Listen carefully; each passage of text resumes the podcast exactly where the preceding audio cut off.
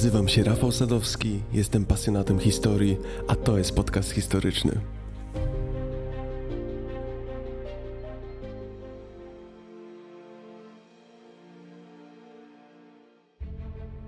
Czy zastanawialiście się kiedyś, co jest siłą napędową odkryć? Co sprawia, że niektórzy z nas nie akceptują zastanego statusu quo? Że nie tylko zadają pytania, ale też mówią sprawdzam. Co sprawia, że gdy większość zgadza się w danej kwestii, zawsze znajdzie się ta jedna, jedyna osoba, która powie: Ja uważam inaczej, ja potrafię lepiej. Niektórzy mówią, że to po prostu talent, że niektórym po prostu łatwo przychodzą rzeczy, które dla innych są praktycznie nieosiągalne, że z natury jesteśmy nierówni i że ten talent trzeba w sobie po prostu odkryć. Inni mówią, że to upór i konsekwentna praca nad sobą, wielokrotnie powtarzane nawyki, narzucanie sobie dużych wymagań i konsekwentne wymaganie od siebie więcej i więcej. Wytrzymywanie ciosów, które otrzymujemy od losu i wstawanie, gdy ten los rzuca nas na kolana. Ja nie zaliczam się do żadnej z tych grup. Dla mnie jednostki wybitne to ludzie, którzy po prostu odkryli swoją pasję. Pasja to niesamowita rzecz sprawia, że nie możemy doczekać się chwili, gdy z rana dzwoni budzik, że nie potrafimy myśleć o niczym innym, tylko o tej jednej, jedynej rzeczy, która nas rozpala. Im więcej się jej poświęcamy, tym większą mamy satysfakcję i tym lepsi stajemy się w danej dziedzinie. Pasja to najlepsze, najbardziej wysokooktanowe paliwo, jakie istnieje. Paliwo, które pozwala przenosić góry. Pasjonatami warto się otaczać, bo pozwalają nam poszerzać nasze własne horyzonty. Dlatego zabieram Was dziś na spotkanie z prawdziwym pasjonatem Davidem Livingstone'em.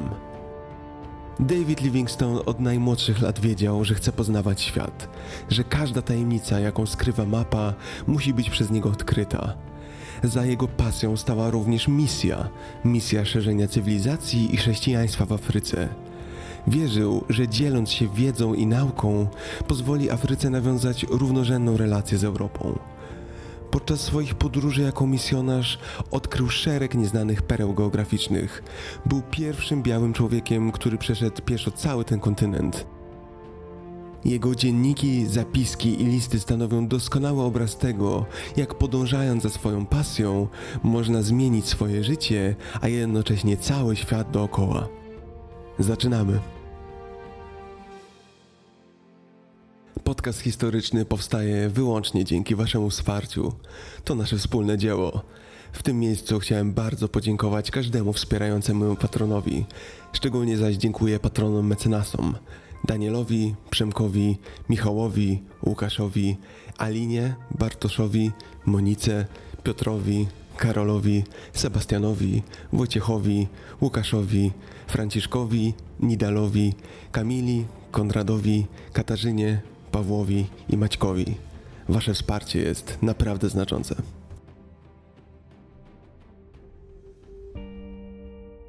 Żeby zrozumieć, kim był pochodzący ze Szkocji David Livingstone i zrozumieć realia, w jakich żył i działał, musimy cofnąć się w czasie o 200 lat, do pierwszej połowy XIX wieku. Przed Wami Wielka Brytania podczas epoki wiktoriańskiej, a realia wówczas panujące sprawiają wrażenie, jakby to były nie inne czasy, a inna planeta. Epoka wiktoriańska to okres w dziejach Wielkiej Brytanii pod panowaniem królowej Wiktorii Hanowerskiej. Miało to miejsce w latach 1837-1901 i był to jeden z najdłuższych, nieprzerwanych okresów panowania jednego monarchy w nowożytnej historii. Wielka Brytania była wtedy u szczytu potęgi imperialnej. Mówiło się, że nad Imperium Brytyjskim słońce nigdy nie zachodzi. Jakby tego było mało, były to również czasy pędzącej rewolucji przemysłowej. W kraju panowała stabilizacja i rósł dobrobyt, a Wielka Brytania stała się największym mocarstwem światowym. Imperium Brytyjskie było wówczas największym państwem w dziejach. W siłę rosła imperialna flota wojenna, przechodząca wówczas z żaglowców na parowce, czyli pancerniki. Populacja Anglii i Walii prawie podwoiła się z 16 milionów w 1850 roku do prawie 31 milionów w 1901. Jednocześnie powiększały się nierówności społeczne. W latach 1848-49 w Irlandii szalał głód wywołany zarazą ziemniaczaną. Złotą erę wówczas przeżywał brytyjski kolonializm. Amerykańska wojna o niepodległość spowodowała, że Wielka Brytania straciła do 1783 roku swoje najstarsze i najludniejsze kolonie w Ameryce Północnej. Dlatego też uwaga Brytyjczyków zwróciła się w stronę Azji, Afryki i Pacyfiku.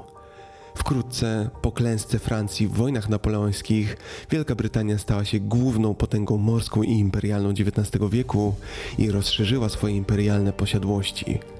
Okres względnego pokoju, czyli lata 1815-1914, podczas którego Imperium Brytyjskie stało się globalnym hegemonem, został później opisany jako Pax Britannica, czyli brytyjski pokój. Oprócz formalnej kontroli, jaką Wielka Brytania sprawowała nad swoimi koloniami, jej dominacja nad znaczną częścią światowego handlu oznaczała, że skutecznie kontrolowała gospodarki wielu regionów, takich jak Azja i Ameryka Łacińska. Coraz więcej autonomii przyznawano białym koloniom osadniczym, z których część została przeklasyfikowana jako brytyjskie dominia.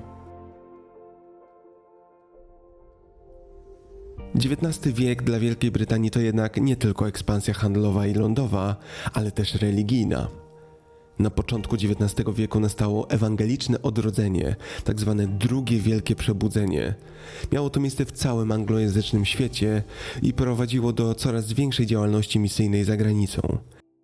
Wiek XIX stał się znany jako wielkie stulecie współczesnych misji religijnych począwszy od angielskiego misjonarza Roberta Morrisona w 1807 roku, tysiące protestanckich misjonarzy, ich żon i dzieci oraz niezamężnych misjonarek zamieszkiwało i pracowało w Chinach w ramach długotrwałego spotkania między kulturą chińską i zachodnią. Wszystko po to, aby nieść Słowo Boże na Daleki Wschód i nawracać Azjatów. Większość misjonarzy reprezentowana i wspierana była przez organizacje albo wyznania protestanckie w swoich krajach ojczystych. Wkraczali do Chin w czasie rosnącej potęgi brytyjskiej kompanii wschodnioindyjskiej.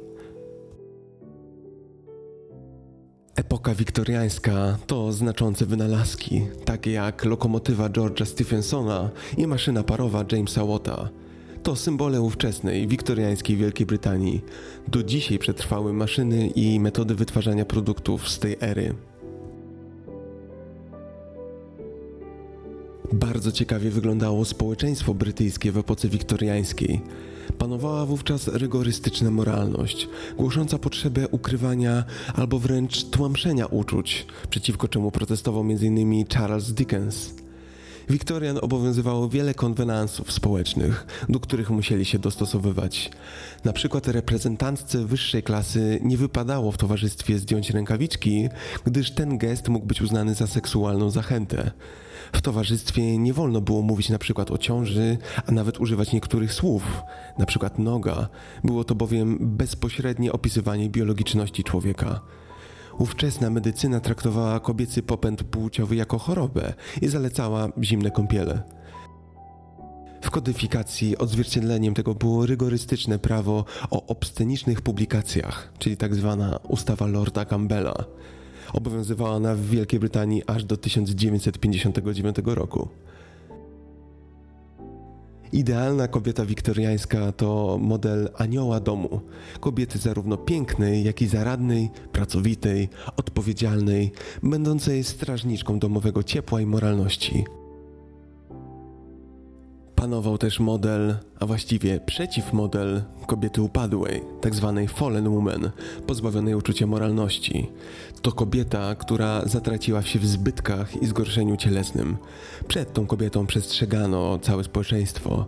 Przed tą kobietą należało się kryć i nie należało z nią nawiązywać żadnych kontaktów. Paradoksalnie zaś w epoce wiktoriańskiej bardzo rozwinęła się prostytucja. W epoce wiktoriańskiej dominowali mężczyźni, panował wręcz kult męskości, w konsekwencji czego z wyrozumiałością traktowano męskie potrzeby cielesne, w tym także homoseksualizm. W teorii powszechnie był karany więzieniem, w praktyce zakaz ten dotyczył głównie klas niższych. Główną cechą prawdziwego brytyjskiego dżentelmena epoki wiktoriańskiej była powściągliwość i opanowanie w każdej sytuacji – W tamtych czasach dżentelmenem określano osobę, która nie musiała pracować, a utrzymywała się z dochodów z posiadłości ziemskich. Zajęciem godnym dżentelmena była na przykład polityka, ale już nie handel. Dżentelmeni wolny czas spędzali w męskich klubach, na polowaniach i tym podobnych rozrywkach. W owych czasach literatura piękna rozkwitała. Ducha tej epoki oddają m.in. utwory Charlesa Dickensa i Bernarda Shawa. Z twórczości popularnej zaś zachęcam do przeczytania opowiadania o Sherlocku Holmesie Conana Doyle'a. W dziedzinie poezji wyróżniali się Alfred Tennyson, Robert Browning, William Morris, Matthew Arnold i Algernon Charles Swinburne.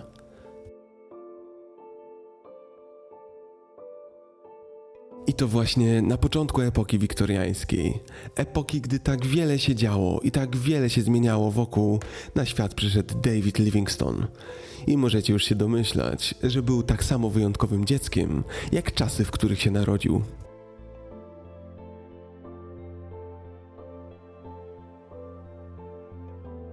David Livingstone urodził się 19 marca 1813 roku w skupionym wokół przemysłu włókienniczego Blantyre w Szkocji. Był drugim z siedmiorga dzieci Nila Livingstona i jego żony Agnes.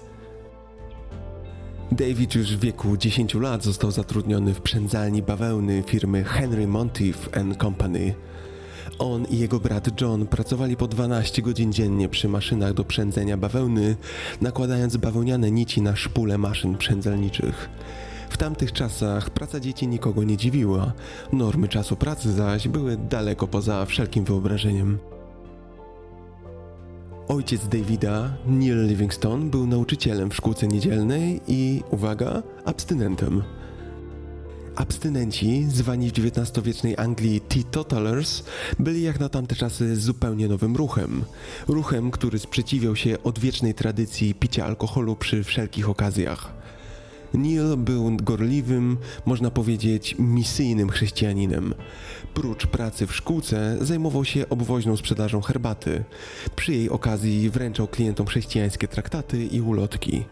Gdy Neil wreszcie wracał do domu, dużo czytał o teologii, podróżach i misjonarzach.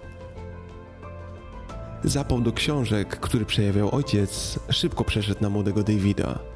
Stał się zapalonym czytelnikiem, ale prócz książek chrześcijańskich, jego pasja zaczęła zmierzać w innym kierunku.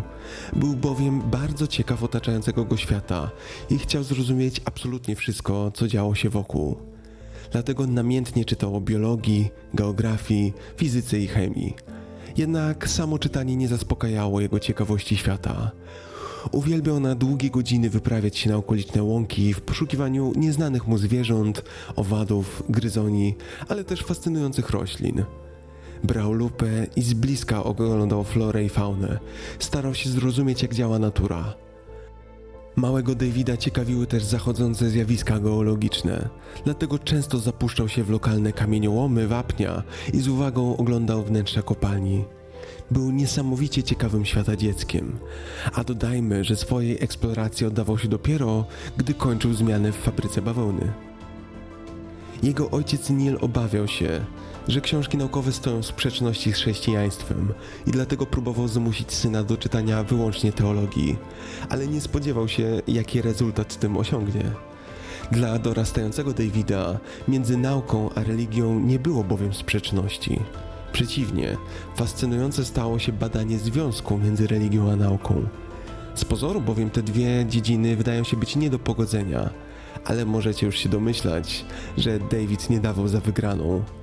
W końcu zaczął sięgać po książki akademickie. W 1832 roku przeczytał bardzo trudną w odbiorze Filozofię stanu przyszłego autorstwa Thomasa Dicka i to właśnie w tej książce odnalazł uzasadnienie, którego potrzebował, aby pogodzić wiarę w Boga i naukę.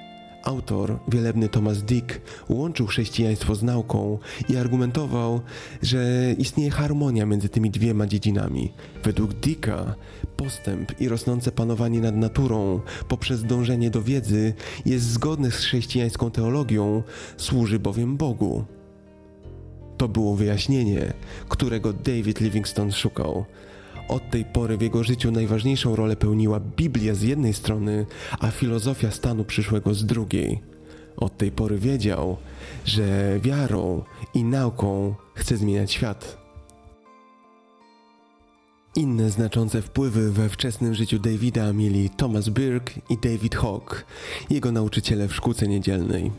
W wieku 15 lat David wypisał się ze swojego protestanckiego kościoła Szkocji i przeniósł się do lokalnego kościoła kongregacyjnego. David zrobił to z jasno określonego powodu. Choć czuł się członkiem kościoła i chciał głosić Słowo Boże, to stanowczo nie zgadzał się z ówczesną, promowaną przez Kościół Szkocji tezą, że losy człowieka są z góry zapisane i określone przez Boga. Po wielu godzinach spędzonych na lekturze, Livingstone całkowicie zaakceptował koncepcję Charlesa Finney'a, profesora teologii w Oberlin College, Ohio. Koncepcję, która mówiła: Duch Święty jest otwarty dla wszystkich, którzy o to proszą. A dla Davida oznaczało to uwolnienie od strachu przed wiecznym potępieniem. Oznaczało to, że każdy ma swój los we własnych rękach i to tylko od nas zależy, co z nim zrobimy. David dalej pracował po 12 godzin dziennie, a po powrocie z fabryki bawełny wracał do domu, jadł kolację i oddawał się lekturze. W tamtym czasie w jego ręce wpadło m.in. pismo misjonarza Karla Gutzlaffa, tak zwany apel do kościołów Wielkiej Brytanii i w Ameryce w imieniu Chin. To pismo pozwoliło mu przekonać ojca, że badania lekarskie, które opierają się przecież na nauce, mogą nieść ze sobą wartość religijną, a tym samym nawracać ludzi. A to przecież służy Bogu. I tak oto uczeń przerósł mistrza, a właściwie syn ojca. Młody David w cudzysłowie nawrócił ojca misjonarza. Wreszcie przekonał ojca, że niepotrzebnie stawiał rozgraniczenie między nauką a religią. Te dwie dziedziny mogą iść w parze. I to właśnie udowodnił David.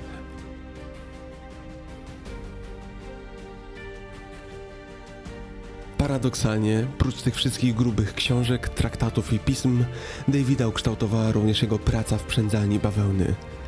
Zaczął pracę jako dziesięciolatek i pracował aż do 26 roku życia.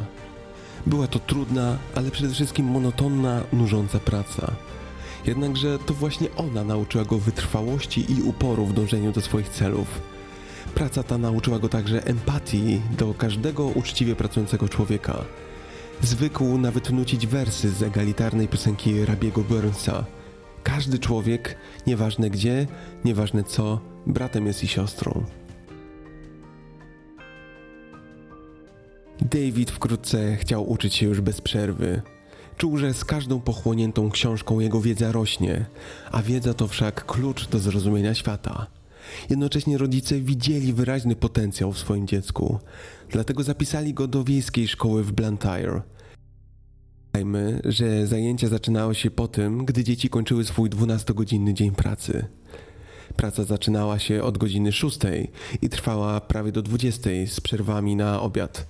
Dopiero wtedy David wraz z kilkoma innymi kolegami szedł do szkoły. W tamtym czasie wpadł też w ręce Davida wspomniany apel Gutzlafa o rozpoczęcie misji medycznych w Chinach. Zainspirowany zaczął oszczędzać pieniądze, aby w 1836 roku wstąpić na Uniwersytet Andersona w Glasgow. Aby jeszcze bardziej podwyższyć swoje kwalifikacje naukowe, zaczął uczęszczać na wykłady greki i teologii na uniwersytecie. David miał wtedy raptem 23 lata. Aby wstąpić na uniwersytet, wymagano jednak znajomości łaciny. To nie była powszechna umiejętność, ale wkrótce nauk zgodził się udzielać miejscowy katolik Daniel Gallagher. W późniejszym okresie Gallagher został księdzem i założył trzeci najstarszy kościół katolicki w Glasgow, St. Simon's Patrick.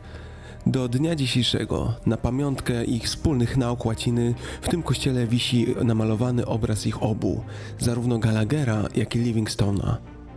By tego było mało, David uczęszczał także na dodatkowe wykłady z teologii pana Wardlowa, przywódcy energicznego w tym czasie ruchu przeciwko niewolnictwu. Rozumiecie już, jaki był cel Davida Livingstona. będąc wykształconym człowiekiem, a jednocześnie głosząc Słowo Boże, mógł stać się prawdziwym misjonarzem i jednocześnie ambasadorem zachodniego stylu życia. Mógł stanowić dowód, że Bóg i nauka to jedność, a Wielka Brytania uosabia obie te wartości. Niedługo potem, już wykształcony i przygotowany do szerzenia Słowa Bożego, David złożył wreszcie upragnione podanie o wstąpieniu do londyńskiego towarzystwa misyjnego i został przyjęty jako uczestnik szkolenia misyjnego. Zajęcia obejmowały praktyki lekarskie, położnictwo i botanikę. W tym czasie spędził również czas na szkoleniu misyjnym w Londynie i Ongar. Podczas nauk w ramach londyńskiego towarzystwa misyjnego on i inni uczniowie byli uczeni greki, łaciny, hebrajskiego oraz teologii przez wielebnego Richarda Cecila. Richard Cecil był legendą londyńskiego towarzystwa misyjnego. Był niesamowicie surowym nauczycielem i nie zostawiał suchej nitki również na Davidzie Livingstonie.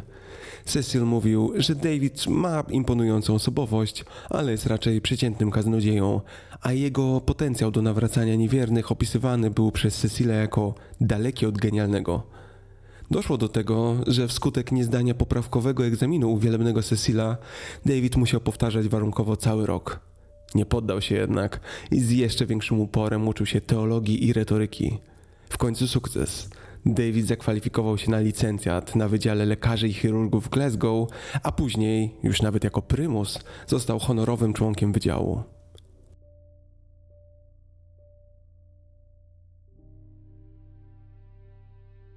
Wiemy już, że cały trud nauki Davida miał jeden cel nawracanie innych, a przez to zapewnienie im zbawienia. I to temu celowi Livingstone poświęcił właściwie całe swoje młodzieńcze i wczesno dorosłe życie.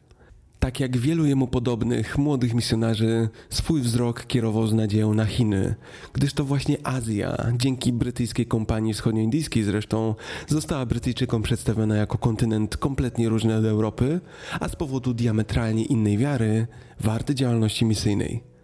W XIX wieku Chiny były państwem wielkim terytorialnie i liczebnie, ale słabym gospodarczo i militarnie w porównaniu do krajów zachodnich, a skutkiem tego były przegrywane wojny z europejskimi mocarstwami Wielką Brytanią i Francją. Jednocześnie Chiny przeżywały wówczas ogromne problemy wewnętrzne spowodowane stagnacją, a jej skutkami były zacofanie chińskiej gospodarki oraz liczne powstania. Chiny oparte były wówczas na pracy setek tysięcy małych, niezmechanizowanych warsztatów rzemieślniczych.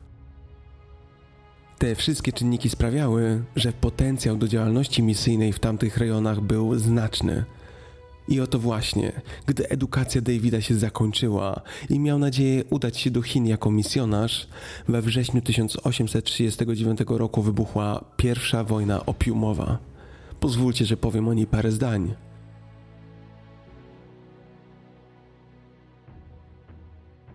Pierwsza wojna opiumowa, trwająca w latach 1839-42, rozegrana została między Wielką Brytanią a chińską dynastią Qing.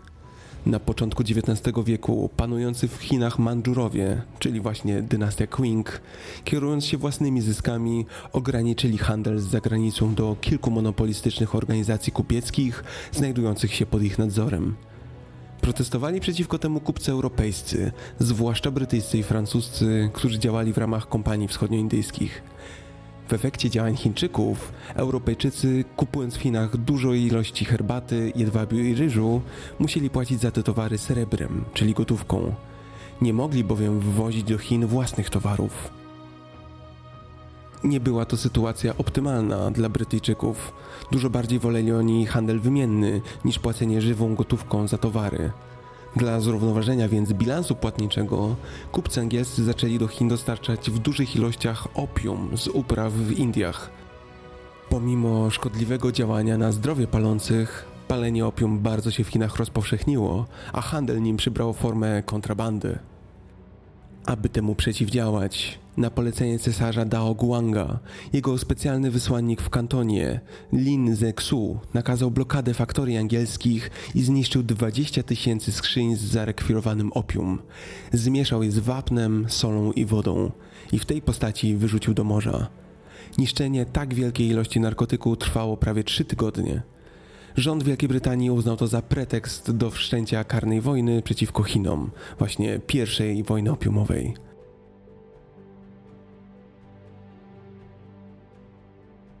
Wojna to nie czas na pokojową działalność misyjną. Dlatego też David musiał czekać na rozwój wypadków. Był rozgoryczony, ale pozostawała tylko cierpliwość. I to właśnie podczas oczekiwania na otwarcie Chin dla misjonarzy w 1840 roku, kontynuując jeszcze studia medyczne w Londynie, David spotkał misjonarza Roberta Moffata, który właśnie wrócił z Kuruman, placówki misyjnej w Afryce Południowej na północ od rzeki Orange. To teren dzisiejszego Lesoto, RPA i Namibii. Skąd misjonarz w Afryce? W XIX wieku niemal cały czarny ląd znalazł się w rękach Europejczyków. Dokonywali eksploatacji kraju, wywożąc kruszce i surowce i korzystali przy tym z pracy niewolniczej rodzimych mieszkańców, traktowanych zresztą jak towar i sprzedawanych poza kolonie. Kwestia niewolnictwa szybko stała się problemem dla postępowej Europy.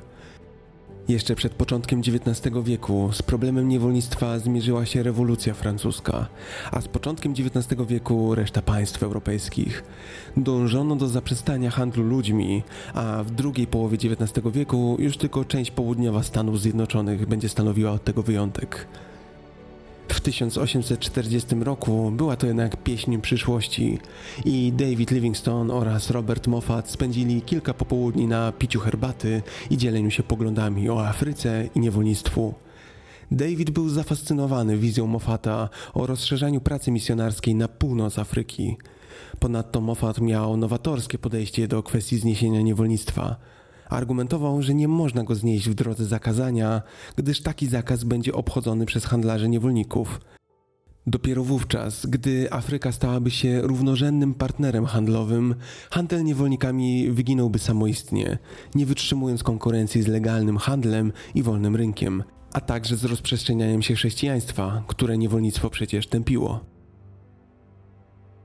Moffat godzinami opowiadał Livingstoneowi, że w północnej, nieznanej Afryce są rozległe równiny, gdzie widać dym tysiąca ognisk z wiosek, w których nigdy nie było ani jednego misjonarza. I to właśnie David miał być tą właściwą osobą, by się tam udać i głosić Słowo Boże, ratując tych biednych ludzi. To wszystko przekonało Davida. Wszystko ułożyło mu się w głowie, całe jego wykształcenie, setki, tysiące godzin spędzonych w książkach, oto właśnie miały znaleźć swój cel. Od tej pory David skupił swoje misjonarskie ambicje na Afryce. Gotowi? Wyruszmy zatem z Davidem Livingstoneem do Afryki na jego pierwszą misję.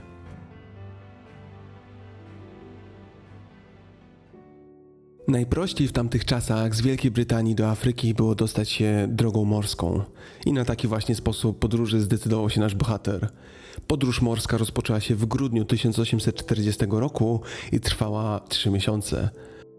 14 marca 1841 roku statek Davida przybył do Kapsztadu w RPA. Livingstone od razu po zejściu ze statku poczuł duszne, wilgotne powietrze.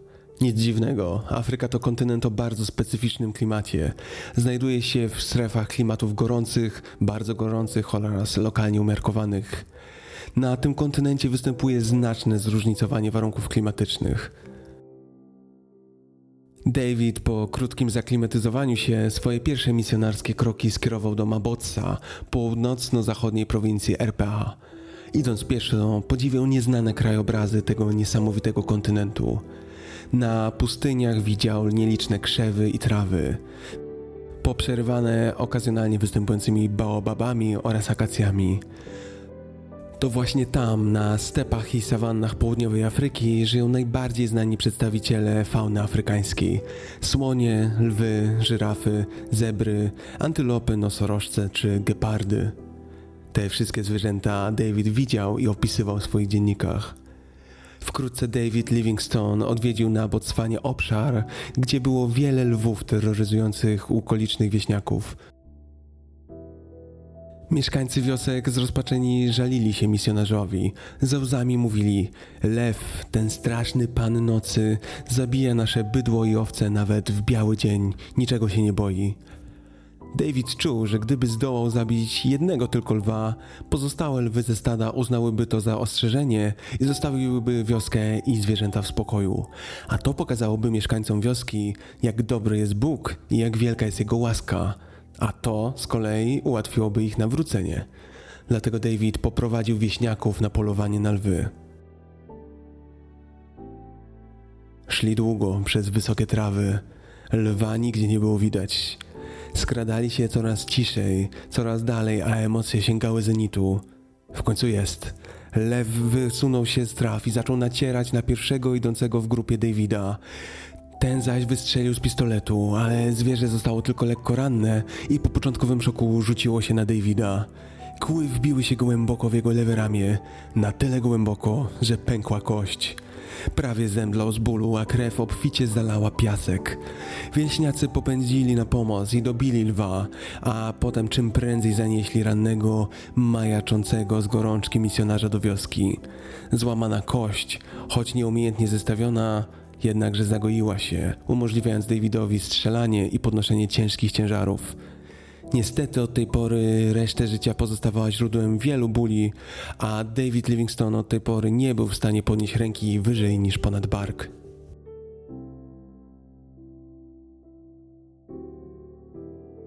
Misja Davida w Afryce tymczasem trwała dalej, ale daleko jej było do pomyślności. Po pięciu latach szerzenia Ewangelii, Livingstone został zmuszony do opuszczenia swojej pierwszej misji w Botswanie w 1845 roku. Między nim a jego kolegą misjonarzem Rogersem Edwardsem pojawiły się nie do pogodzenia różnice. Przyczyną również było to, że lokalne plemię Baggatla okazało się po prostu obojętne na Słowo Boże. Nie udawało się nikogo nawrócić, afrykańskie wierzenia były zbyt silnie zakorzenione. Na kolejne dwa lata misji Livingstone wybrał się w okolice Honuany, ale w 1847 roku poddał i to miejsce z powodu permanentnej suszy i tym samym trudności w prowadzeniu misji.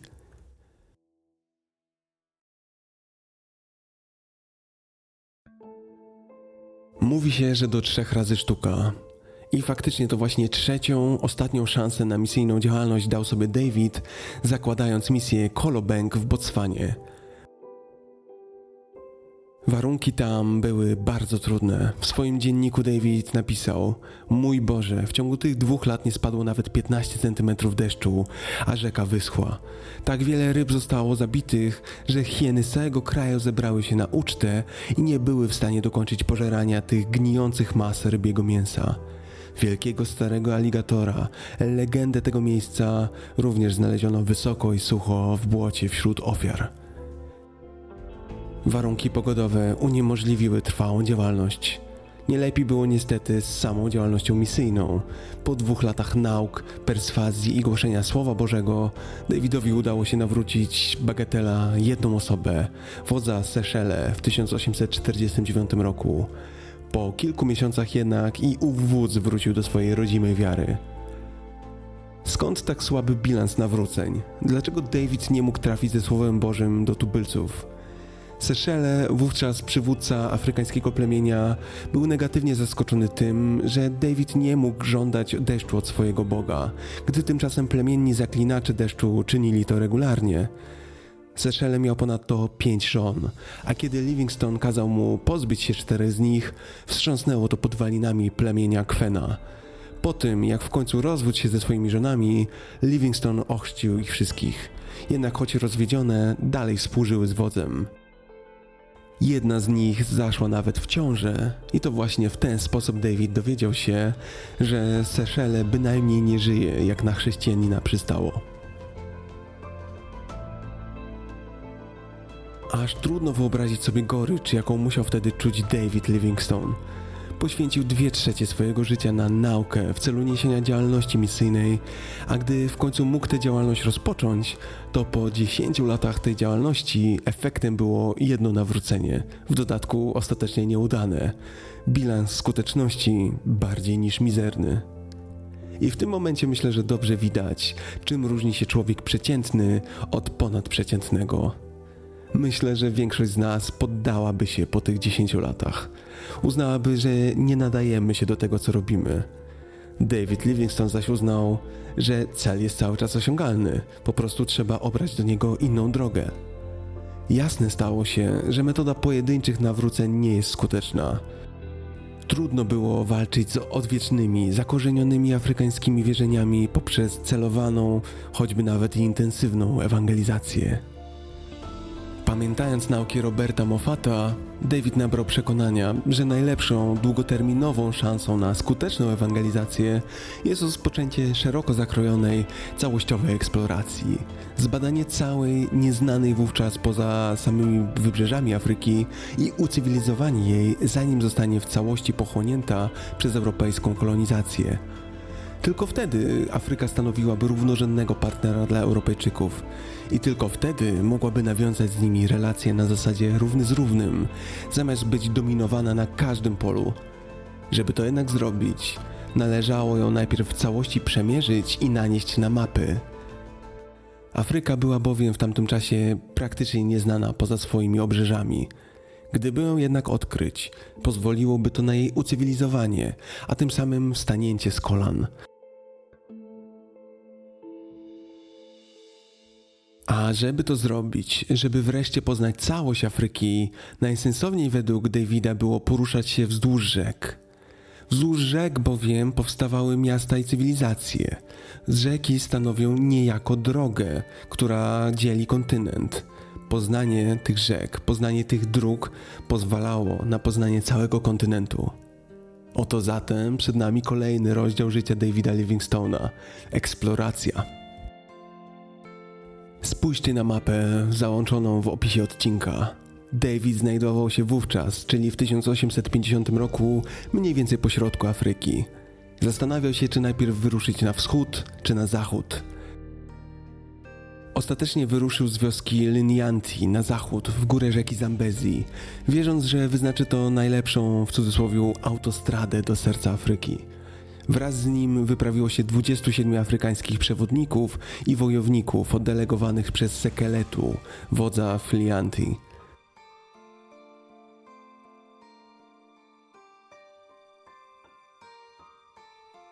Terytoria środkowej Afryki przywitały ich początkowo przyjaznym dla Europejczyków ciepłym i suchym klimatem. Kwiecień i maj są tam miesiącami pięknej zieleni i czystego powietrza, w tych miesiącach bowiem temperatura zaczyna spadać, szczególnie w porze nocnej i w okolicach Kalahari. Wieczory i poranki stają się już chłodne. Od czerwca do listopada trwa pora sucha.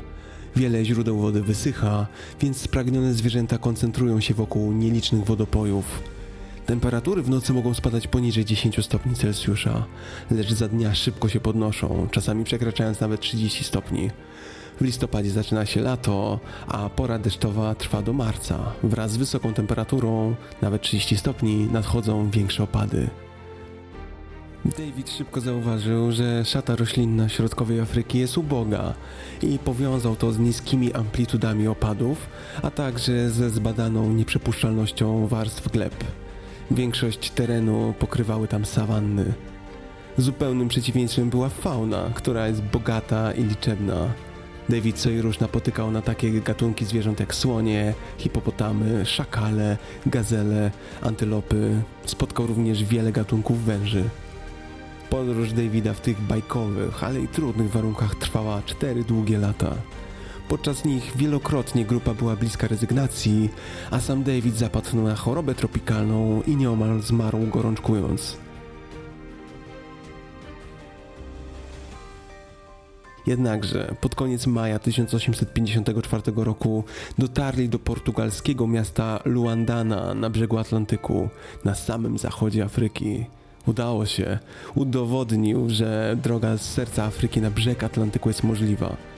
Jednakże w tamtej chwili więcej było goryczy niż radości. Livingstone zdawał sobie sprawę, że ta konkretna trasa, którą przemierzali, będzie zbyt trudna dla przyszłych kupców Zajęła prawie 4 lata i nieomal doprowadziła do śmierci lidera wyprawy. Zatem nie rozwiązywała problemu otworzenia Afryki na świat. Nie było zatem rady. Po uzupełnieniu zapasów powrócili z powrotem do Lianti na środku Afryki. Następnie ze 114 ludźmi oddelegowanymi przez tego samego wodza Sekeletu wyruszono na wschód w dół rzeki Zambezi. Pora odkryć drugą stronę Afryki. Podczas tej wyprawy na wschód David dokonał pierwszego znaczącego odkrycia. W 1855 roku został pierwszym Europejczykiem, który zobaczył wodospady Mosi Oi Tunia, co w tłumaczeniu oznacza dym, który grzmi. Wodospady te, położone na rzece Zambezi, na granicy dzisiejszej Zimbabwe i Zambii, to jeden z największych cudów natury naszej planety. Uznawane są za najwspanialsze zjawisko w Afryce. Są ponad dwa razy szersze i dwa razy wyższe od słynnej Niagary. Wznoszą się na wysokość 108 metrów, a rozciągają się na szerokość prawie 2 kilometrów. Livingstone wówczas powiedział o nich – to widok tak piękny, że muszą tu zlatywać się anioły, aby go obejrzeć. Oniemiały nadał tym wodospadom imię Victoria Falls, wodospady Wiktorii, na cześć królowej Wiktorii. Po tym znaczącym sukcesie, z nowymi siłami, David padł dalej na wschód wzdłuż rzeki Zambezi.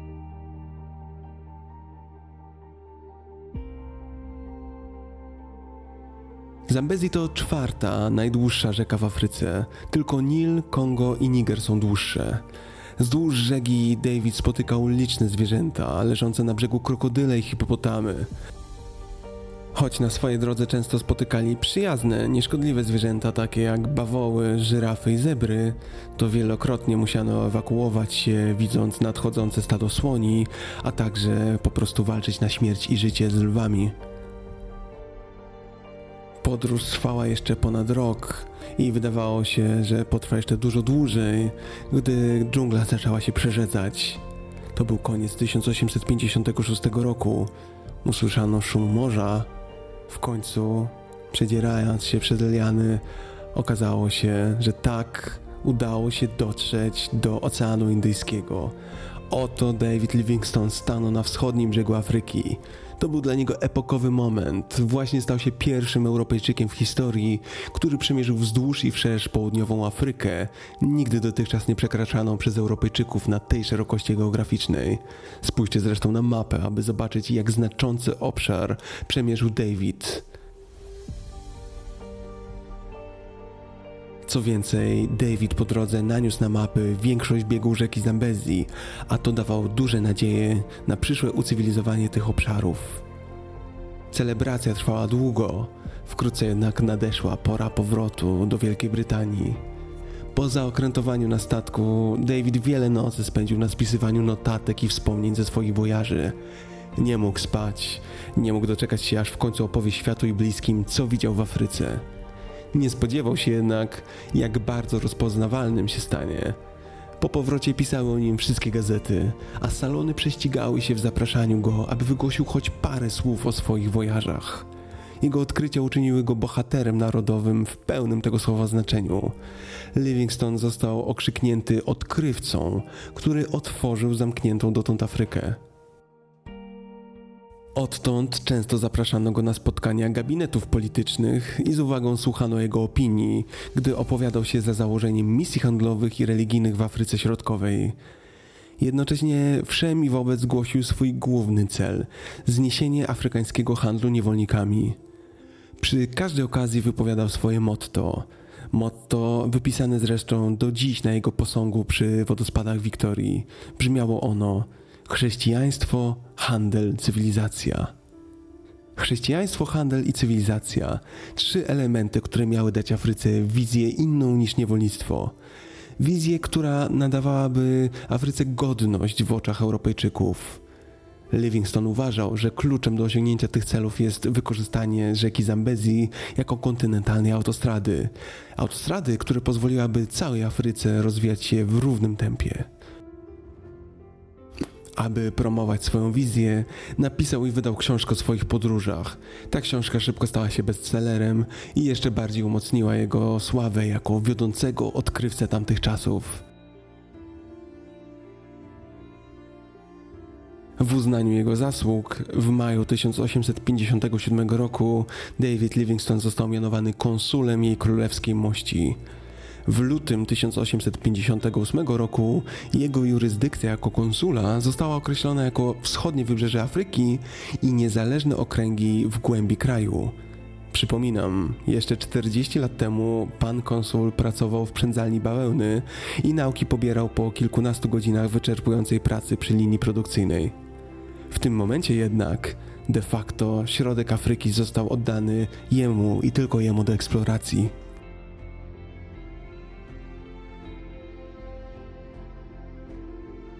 Wkrótce rząd brytyjski zgodził się sfinansować realizację dalszej wizji Livingstona. Wrócił on do Afryki jako szef drugiej ekspedycji Zambezji, aby zbadać zasoby naturalne południowo-wschodniej Afryki i otworzyć w całości rzekę Zambezji. Ta wyprawa była zdecydowanie lepiej zorganizowana i większa niż poprzednia. Miała do dyspozycji m.in. mały statek parowy i prawdziwe góry zasobów. W jej skład weszło m.in. 10 pomocników z Afryki i 6 Europejczyków, w tym brat Davida, Charles i osobisty lekarz wyprawy John Kirk. Członkowie ekspedycji szybko odnotowali, że Livingstone, choć w przypadku mniejszej wyprawy radził sobie całkiem nieźle, to w obecnej, szeroko zakrojonej państwowej ekspedycji okazał się być dość nieudolnym przywódcą, niezdolnym do zarządzania projektem na dużą skalę. Mówiono również, że jest skryty i kapryśny, a na to słabo znosił krytykę. Ta sytuacja coraz bardziej rzucała się cieniem na całą wyprawę, a to poważnie nadwyrężało morale. Atmosfera była tak fatalna, że lekarz wyprawy John Kirk napisał w 1862 roku: Nie mogę dojść do innego wniosku niż ten, że dr Livingstone jest szalony i niebezpieczny jako przywódca. Być może kłótni tych byłoby jeszcze więcej, ale wkrótce ekspedycja jako pierwsza w historii dotarła i odkryła jezioro Malawi i zbadała je wzdłuż i szerz, korzystając ze statku, który wyprawa miała ze sobą.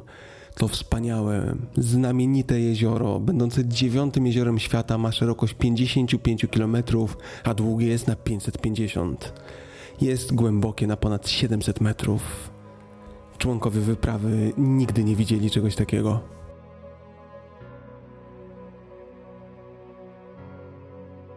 Po tym sukcesie przyszła jednak pora na gorycz. Los nie oszczędzał dowódcy wyprawy. 27 kwietnia 1862 roku żona Davida, Mary, zachorowała na malarię. To naprawdę fatalna choroba, nazywana również zimnicą albo dawniej febrą.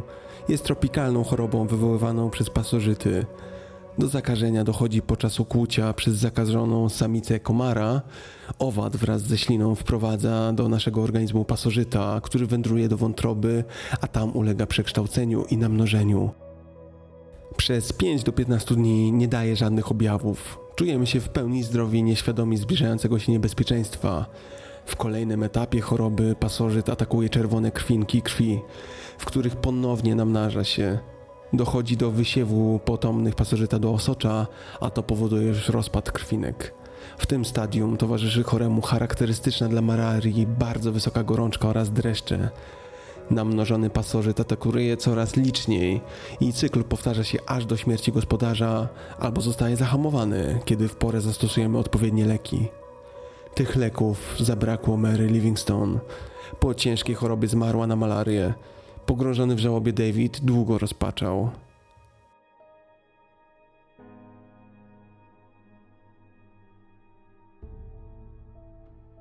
To jednak nie wszystko. Wkrótce dostał wiadomość, że na próżno czekał na dołączenie do wyprawy swojego najstarszego syna Roberta. Miał on dołączyć do ojca w Afryce. Wyjechał jednak do Stanów Zjednoczonych, aby walczyć po stronie sprzeciwiającej się niewolnictwu Unii. Jego syn zmarł wskutek odniesionych ran wojennych w grudniu 1864 roku. To był prawdziwy cios. W tamtym okresie stracił żonę i najstarszego syna. Na jakiś czas zupełnie pogrążył się w żałobie i ciszy. Wkrótce jednak poradził sobie z załamaniem nerwowym i powstał silniejszy niż kiedykolwiek wcześniej. Napisał wtedy w dzienniku: Jestem już gotów iść wszędzie, pod warunkiem, że będzie to tylko i wyłącznie naprzód.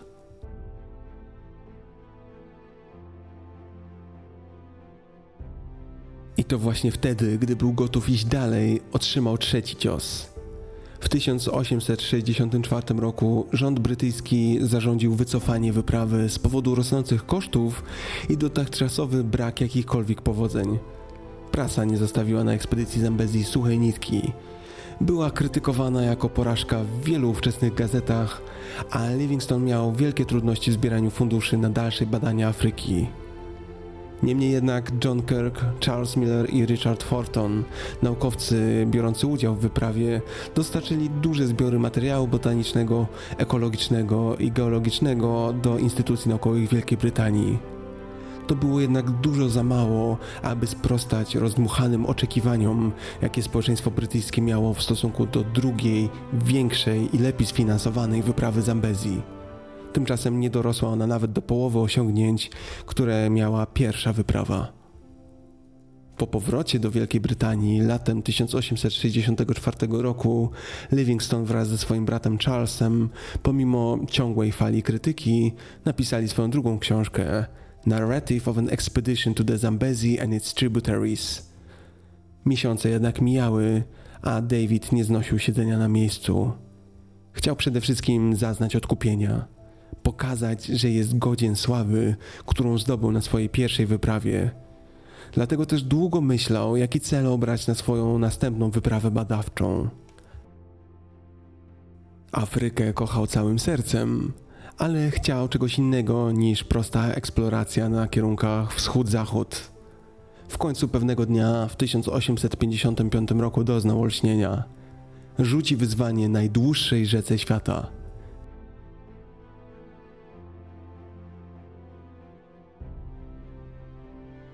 Nil. Najdłuższa rzeka na Ziemi w środkowej i północno-wschodniej Afryce, przecinająca wszystkie strefy klimatyczne kontynentu. To rzeka, która od wieków skrywa tajemnice. Od czasów starożytnych Egipcjan nie było bowiem jasne, skąd właściwie wypływa Nil. Pierwszą próbę odnalezienia źródeł rzeki podjęto już za czasów Nerona w 54 roku naszej ery. Jednak dopiero podróże europejskich naukowców w XIX wieku dostarczyły informacji o rzece i obszarach wokół niej. Pierwszymi podróżnikami, którzy dotarli w głąb Afryki w okolicy jeziora Wiktorii był Richard Burton i John Speke. Wyprawa narodziła hipotezę, że Nil wypływa z jeziora Wiktorii. Livingstone nie zgadzał się z tą tezą. Uważał, że źródło Nilu znajduje się daleko dalej na południe. Aby udowodnić światu swój pogląd, aby udowodnić, że jego szósty zmysł odkrywcy dalej działa, rozpoczął gromadzenie zasobów na wyprawę. Do załogi zaś tym razem wziął wyłącznie lokalnych mieszkańców z plemion afrykańskich, w tym wielu oswobodzonych niewolników. Nie było już żadnych Brytyjczyków w załodze prócz Livingstona. Ta wyprawa była wyjątkowa pod tym względem. Prócz odkrycia źródeł Nilu, drugim głównym celem wyprawy było zniesienie niewolnictwa w Afryce. To nie jest niespodzianka. David, jak pamiętacie, głęboko wierzył, że Afryka ucywilizowana to Afryka będąca partnerem dla mocarstw europejskich, a nie tylko będąca źródłem niewolniczej siły roboczej. David uważał, że skoro nie udało się odkryć znaczącego szlaku handlowego poprzez Zambezji, to może takim stanie się Nil – Skoro zaledwie fragment Nilu pozwolił starożytnym Egipcjanom stworzyć imperium, to odkrycie pozostałej jego części mogłoby stanowić kamień węgielny pod nową, lepszą Afrykę. Ta myśl stanowiła paliwo napędowe Davida i z tą myślą przygotowywał się jeszcze gorliwiej do wyprawy. W sam przeddzień wyprawy David udał się jeszcze na wizytę do lekarza, gdyż doskwierały mu hemoroidy. Lekarz zbadał go i nie miał dobrych wiadomości. Potrzebna była pilna operacja. To jednak oznaczałoby odłożenie wyprawy do źródeł Nilu, a tego David nie chciał pod żadnym pozorem. Odmówił operacji, a ta decyzja będzie miała ogromny wpływ na przebieg i efekt ostatniej wyprawy. Nie uprzedzajmy jednak faktów. Nadszedł bowiem styczeń 1866 roku. Wyruszmy zatem z Davidem Livingstonem do Zanzibaru w Afryce, a stamtąd dalej na poszukiwanie źródeł rzeki Nil.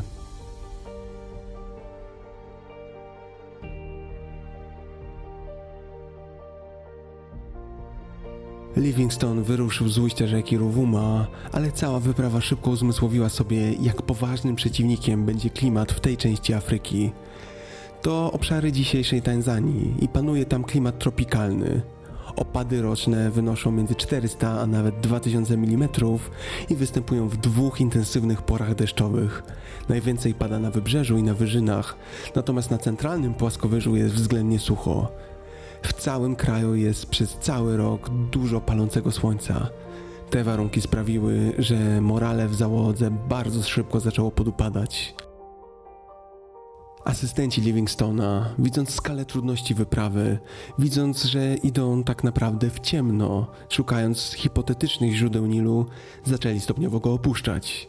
Wrócili na Zanzibar, a by uniknąć kary za to, że zdezerterowali, zeznawali, że dr Livingstone zachorował i zmarł. Do jeziora Malawi David dotarł po pół roku, 6 sierpnia, kiedy to większość jego zapasów została utracona w podróży, w tym wszystkie lekarstwa. Następnie Livingstone podróżował przez bagna w kierunku jeziora Tanganika, a jego zdrowie podupadało. Wysłał wiadomość do Zanzibaru, prosząc o przesłanie zapasów do Ujiji, a następnie skierował się na zachód, zmuszony przez zły stan zdrowia do podróżowania z handlarzami niewolników. Kontynuował podróż na południe i wkrótce został pierwszym Europejczykiem, który zobaczył jezioro Bangweulu, w tłumaczeniu Bangweulu oznacza miejsce, gdzie woda łączy się z niebem. I rzeczywiście tak jest. Długie na 75 km jezioro, biały jak na Zanzibarze piasek i kompletna odludność czyni to miejsce niezwykle magicznym.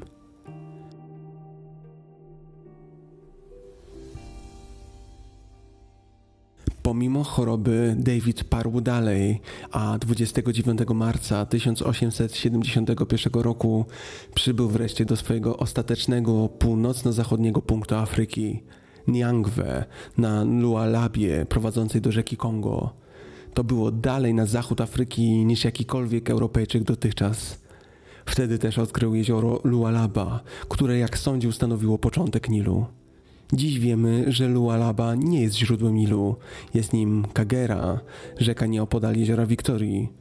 Wówczas jednak David, choć schorowany i opuszczony przez przyjaciół, świętował samotnie, acz godnie swój sukces. Nil, jak sądził, został wreszcie odkryty od początku do końca. Po krótkiej celebracji należało się jednak udać w przeprawę przez dżunglę z powrotem. I tak też rozpoczął się powrotny rok 1869.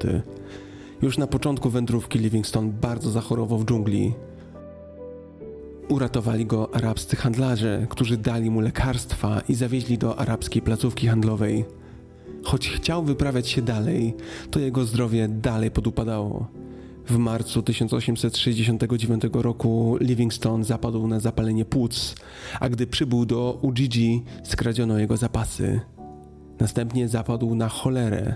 To bardzo niebezpieczna choroba o ostrym przebiegu.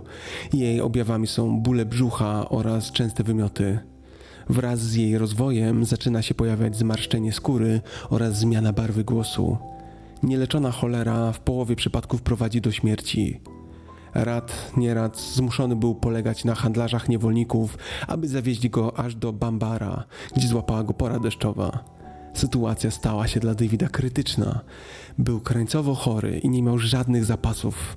Aby zdobyć jakiekolwiek jedzenie, nie mówiąc już o lekarstwach, występował jako lokalna atrakcja dla mieszkańców Afryki. Jako niespotykanego w tamtych rejonach białego człowieka chętnie pokazywano go za opłatą, tak jak kiedyś zwierzęta egzotyczne w cyrkach.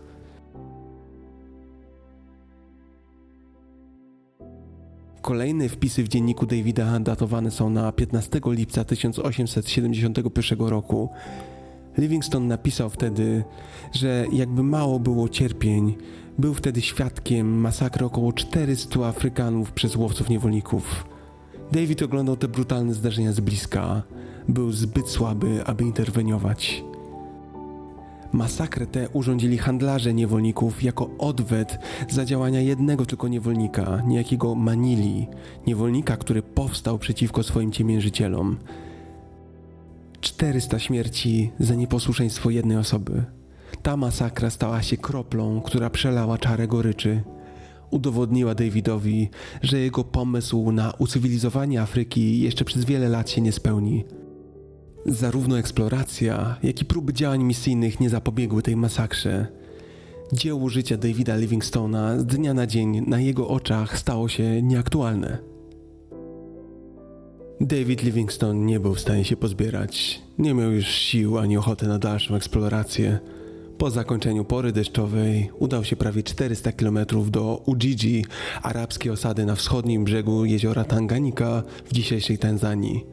Dalej ciężko chorował i krańcowo wyczerpany przybył na miejsce 23 października 1871 roku.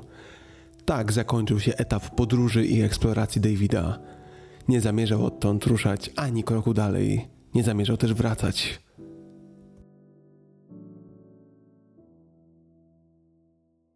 Zatrzymajmy się na chwilę, aby podsumować dotychczasowe wyprawy Davida.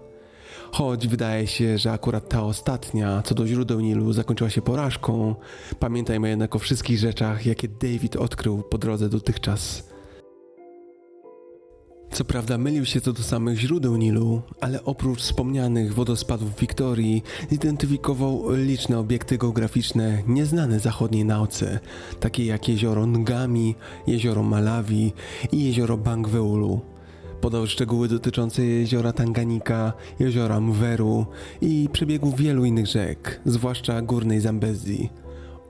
Doniesienia Davida umożliwiły odzorowanie dużych obszarów, które wcześniej były puste i naniesienie ich na mapy. Te wszystkie odkrycia były efektem uporu i pasji jednego człowieka.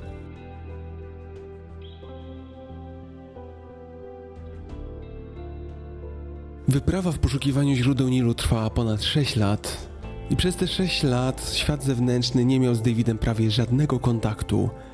Dziś, wybierając się w odległe zakątki świata, mamy ze sobą telefony satelitarne, nawigacje, GPS-y.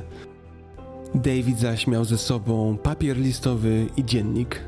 Listy pisał regularnie, ale mógł je nadawać tylko wtedy, gdy trafiał do większego ośrodka cywilizacji. Tylko jeden z jego 44 listów dotarł na Zanzibar. Adresowany do Horacego Wallera, list został udostępniony opinii publicznej w 2010 roku przez jego właściciela, Petera Bearda. Brzmi on: Przyjacielu, jestem w fatalnej kondycji. Wątpliwe, czy dożyję, aby cię znowu zobaczyć.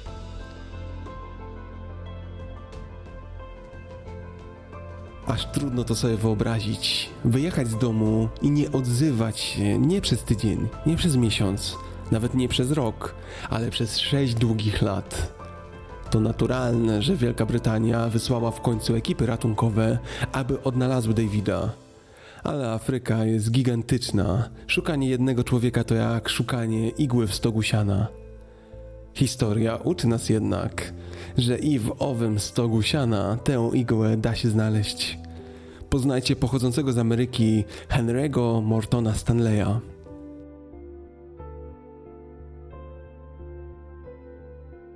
Henry Stanley urodził się w 1841 roku jako John Rowlands. Pochodził z Walii. Jego matka Elizabeth Parry miała 18 lat, kiedy Henry przyszedł na świat. Porzuciła go, gdy był małym dzieckiem. Stanley nigdy nie poznał swojego ojca, który zmarł zaledwie kilka tygodni po jego narodzinach. Są jednak wątpliwości co do jego prawdziwego pochodzenia. Ponieważ rodzice Henry'ego Stanleya nie byli zaręczeni, jego akt urodzenia opisuje go jako bękarta. Piętno nieślubnego pochodzenia ciążyło na nim przez całe życie. Chłopiec otrzymał nazwisko ojca Rowlands i wychowywał go dziadek ze strony matki, Moses Perry, niegdyś dobrze prosperujący rzeźnik, który aktualnie borykał się z trudnymi warunkami finansowymi. Gdy Henry miał 5 lat, Moses Perry zmarł. Przez krótki czas Henry przebywał z rodzinami kuzynów i siostrzenic, ale ostatecznie został wysłany do domu pracy dla ubogich.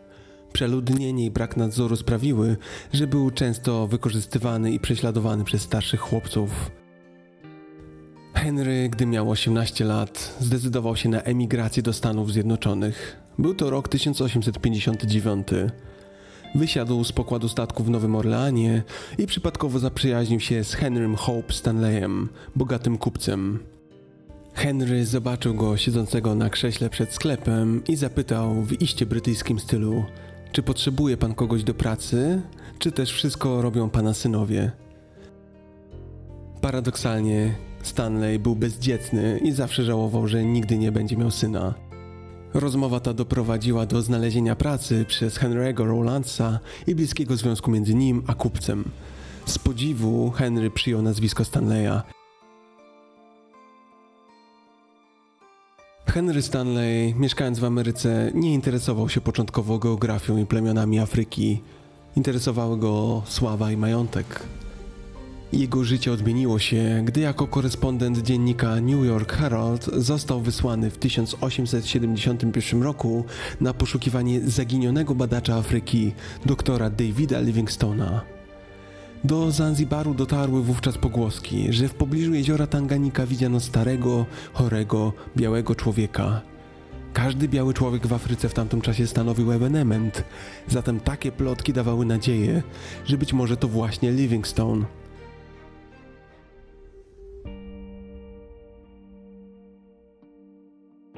Stanley wyruszył z ekipą miejscowych tragarzy. Była to najliczniejsza ekspedycja w Afryce. W sumie szło prawie 2000 osób. Po ośmiomiesięcznej wędrówce w skwarze i upale, przez dżunglę i przez rzeki, 10 listopada 1871 roku Henry Stanley wraz z całą wyprawą wkroczył do Ujiji. Kiedy wkraczali do miasta, tysiące ludzi tłoczyło się wokół karawany. Obserwujący to zdarzenie z daleka, David Livingstone siedział na słomianej macie na błotnistej werandzie swojego małego domu, rozmyślając o swojej przeszłości. Powoli wstał. Ponad tłumami ludzi widział łopoczącą na wietrze amerykańską flagę i tragarzy niosących niesamowity asortyment towarów. Sukna, namioty. To musi być jakiś bogaty podróżnik, pomyślał Livingstone. Przepnął się przez tłum i zobaczył opalonego, wychudłego mężczyznę. Jego buty były znoszone, a zniszczony ośmiomiesięcznym słońcem kapelusz pomarszczony. Mężczyzna ten, pomimo trudów podróży, miał bardzo wyprostowaną postawę. Livingston założył więc, że na pewno jest dyplomatą francuskim. David miał nadzieję, że podróżnik mówił po angielsku, gdyż sam nie znał ani słowa po francusku. Pomyślał, że byłoby fatalnym zrządzeniem losu, gdyby jedyna para białych ludzi w tej części świata nie mogła się porozumieć. Stanley tymczasem patrzył na bladobiałego, wychudzonego niczym szkielet mężczyznę w wyblakłej, niebieskiej czapce i połatanym ubraniu. Włosy mężczyzny były białe, miał niewiele zębów, a jego broda była krzaczasta. Gdy się poruszał, chodził twardym, ciężkim krokiem, szurając po piasku stopami. Stanley jeszcze tego nie wypowiedział, ale wewnątrz czuł, że oto właśnie odnalazł zgubę. Podszedł do starca, zdjął kapelusz i wyciągnął rękę. Według dziennika Stanleya było to 10 listopada 1871 roku. Z bardzo formalną intonacją Stanley wypowiedział najbardziej dostojne słowa, które przyszły mu do głowy. Doktor Livingstone, jak przypuszczam? Doktor Livingstone, I presume? Tak, odpowiedział po prostu Livingstone. Dziękuję Bogu, doktorze, powiedział Stanley, dalej zaszokowany tym, jak zniszczony i schorowany jest David. Przysłano mnie w pana poszukiwaniu, dodał. Jestem za to wdzięczny, powiedział David. Pozwól mi cię powitać. Doktor Livingstone, jak przypuszczam. Myślę sobie, jak niesamowicie zabawne są to słowa. Oto właśnie jeden biały człowiek spotyka jedynego drugiego białego człowieka w promieniu setek mil, a jednak dalej silą się na brytyjską uprzejmość i ogładę.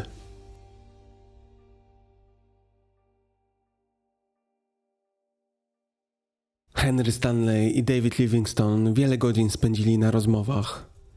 Choroba Davida sprawiła, że miał trudności z oceną sytuacji. Twierdził, że jest w stanie wyzdrowieć i dalej eksplorować Afrykę. Stanley nie był w stanie przekonać Davida do powrotu do Wielkiej Brytanii.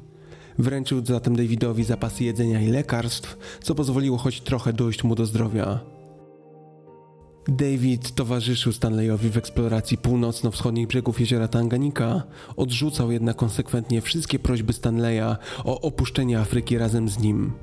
14 marca 1872 roku Stanley w końcu dał za wygraną i wyjechał do Anglii, aby z dziennikarskim zapałem rozpocząć opisywanie sagi Davida Livingstona.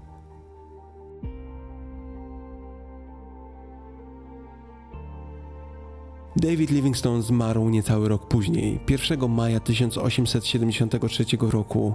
Miał 60 lat. Przyczyną śmierci była malaria i wewnętrzne krwawienie z powodu nieleczonych hemoroidów. Tak, tego samego schorzenia, przed którym ostrzegał go lekarz jeszcze przed wyprawą do Afryki. Tego schorzenia, które gdyby wówczas było zoperowane, najprawdopodobniej pozwoliłoby mu żyć dalej. Śmierć Davida zasmuciła lokalnych tubylców. Lojalni słudzy Davida, Czuma i Susi wypreparowali jego serce i zakopali je pod drzewem baobabu w miejscu, w którym David zmarł. Do dziś w tym miejscu stoi zbudowany w 1899 roku sześciometrowy obelisk zwany Memoriałem Livingstona. Resztę jego szczątków wraz z dziennikiem Chuma i Susi otransportowali przez ponad 1600 km do nadmorskiego miasta Bagamoyo. Ostatnia podróż Davida miała miejsce, gdy szczątki wysłano statkiem do rodzimej Wielkiej Brytanii na pochówek.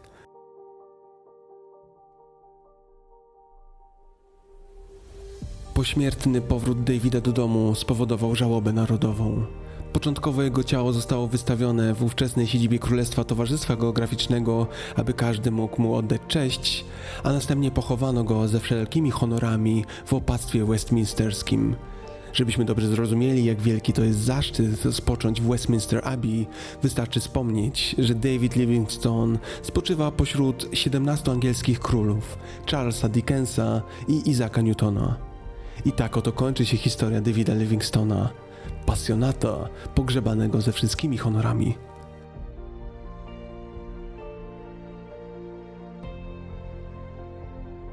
Livingstone na zawsze będzie pamiętany ze swojego krytycznego stosunku do niewolnictwa i życiowej misji, jaką uczynił z jego zwalczania. Wyrażał swoją opinię nieraz w bardzo ostrych słowach.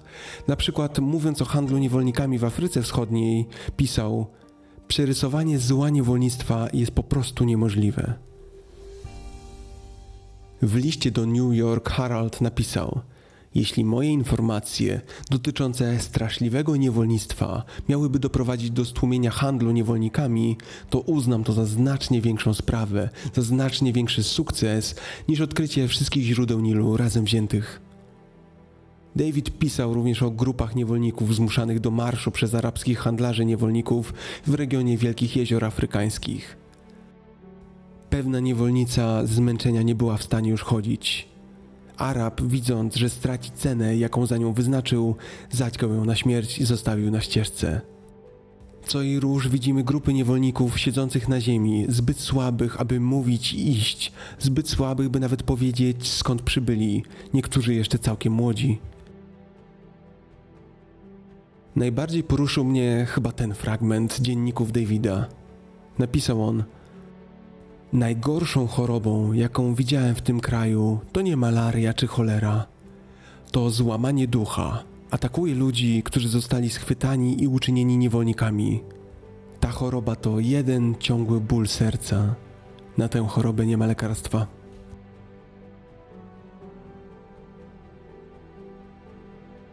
Choć reputacja Davida Livingstona była nadszarpnięta, to dzięki Stanleyowi i jego reportażom została ona zrehabilitowana.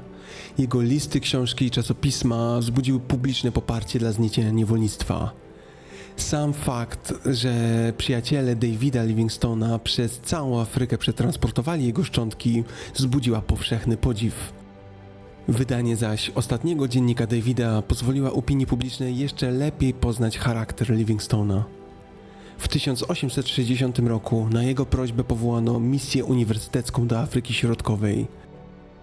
Ta misja i sponsorowani przez nią misjonarze medyczni wywarli ogromny pozytywny wpływ na Afrykę.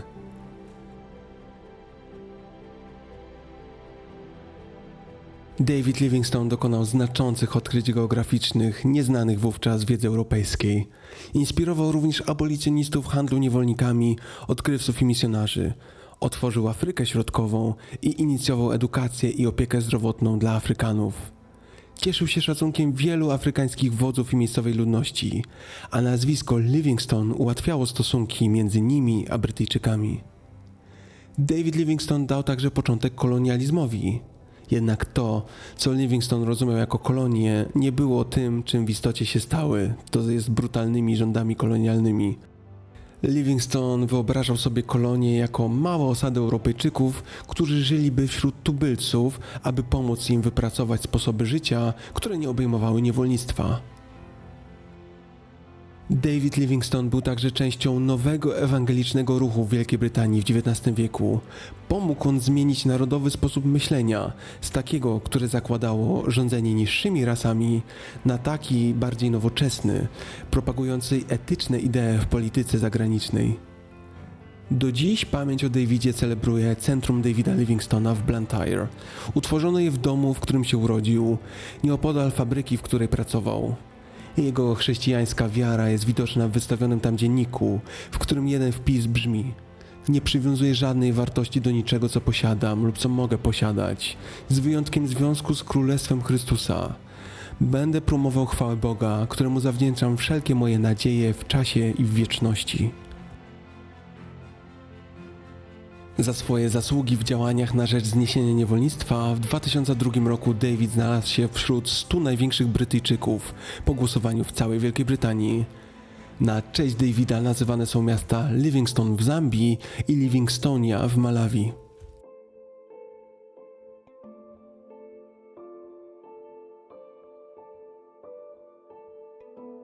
Oddawanie się swojej pasji ma to do siebie, że nieraz dzieje się to kosztem najbliższych – nie inaczej niestety było w przypadku naszego bohatera.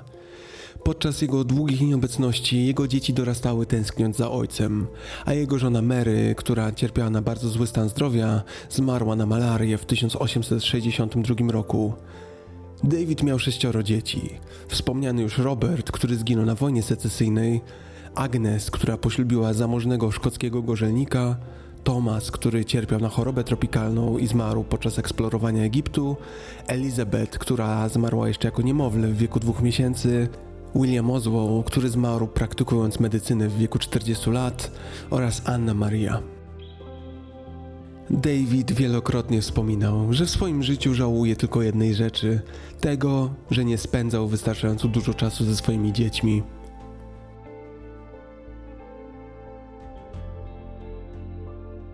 Świat nauki również pamięta o Livingstonie. Następujące gatunki zostały nazwane na jego cześć. Pielęgnica Livingstona, czyli gatunek ryby, Eland Livingstona, czyli rodzaj afrykańskiego wołu oraz nietoperz Livingstona, Petropus livingstoni. Na jego cześć nazwano nawet minerał Livingstonit, to minerał rtęciowo-siarczanowo-amonowy, opisany w 1874 roku w Meksyku. Warto też wspomnieć, że David Livingstone był inspiracją dla jednej z piosenek Abby pod tytułem What About Livingstone. To piosenka o eksploracjach Davida, która jednocześnie miała na celu zainspirowanie szwedzkiej młodzieży do eksplorowania świata i zainteresowania nauką.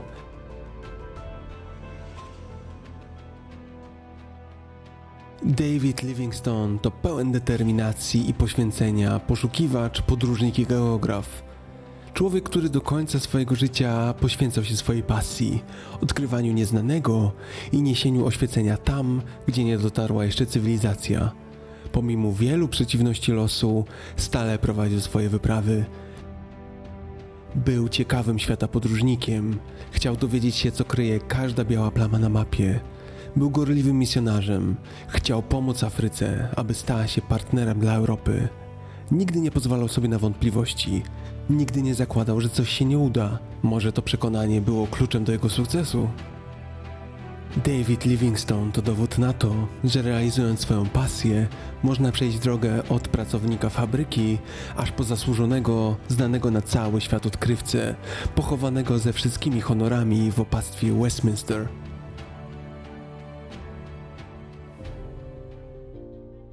Moi drodzy, bardzo dziękuję za wysłuchanie. Jeśli tylko macie taką możliwość, zajrzyjcie na mój profil Patronite. Za każde, nawet najdrobniejsze wsparcie serdecznie dziękuję. Każdy wasz gest to dla mnie czytelny sygnał, aby podcast stawał się coraz lepszy. Dziękuję wszystkim wspierającym patronom, w tym anonimowym. Zostajecie wymienieni w opisie odcinka. Dzięki Wam, tak jak David, mogę realizować swoją pasję. Będę wdzięczny za subskrybowanie kanału na YouTube, recenzję na Apple Podcasts oraz podzielenie się tym podcastem ze znajomymi. Zapraszam też na fanpage podcastu. Do usłyszenia, dobrego dnia, cześć.